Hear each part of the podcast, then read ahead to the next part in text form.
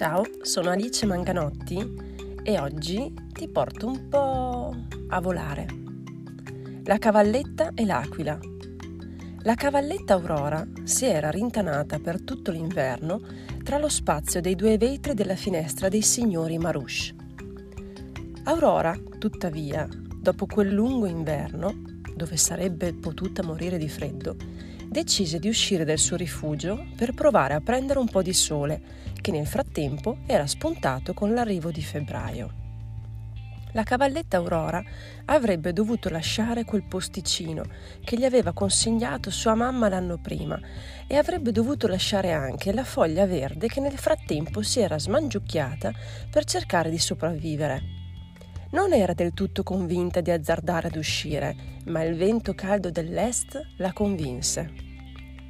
Ehi, cavalletta! esordì una voce dall'alto. Vuoi una spinta per saltare? La cavalletta guardò nel cielo e si accorse che una grande aquila dalla testa bianca le stava intimando di azzardare il salto. Ehi là, grande aquila bianca! le rispose la cavalletta stupita. In effetti ero un po' timorosa, ma ora che mi stai incoraggiando sono proprio decisa a saltare. Ma tu non è che mi faresti montare sulla tua groppa?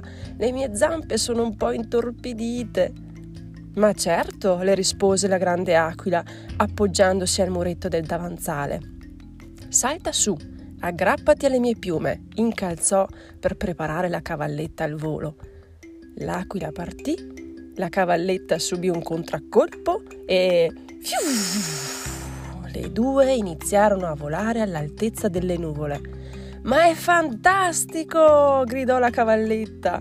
E non hai visto ancora nulla, le rispose l'aquila.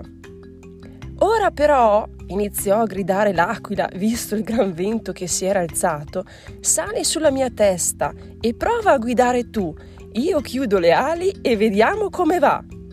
Ma sei impazzita, rispose la cavalletta sgranando gli occhi. Senza la forza delle tue ali, da quassù ci schianteremo. Tranquilla, rispose l'aquila, ce la faremo. La cavalletta, presa dal panico, tentò il tutto e per tutto. Sognò talmente forte che le uscì una goccia di sangue dal naso e sognò proprio di essere un'aquila ancora più grande della sua nuova amica. Hai visto? urlò di gioia l'aquila piroettando su e giù. Stiamo volando ancora più veloci di prima ed è tutto merito tuo. La cavalletta non aveva idea di cosa aveva fatto.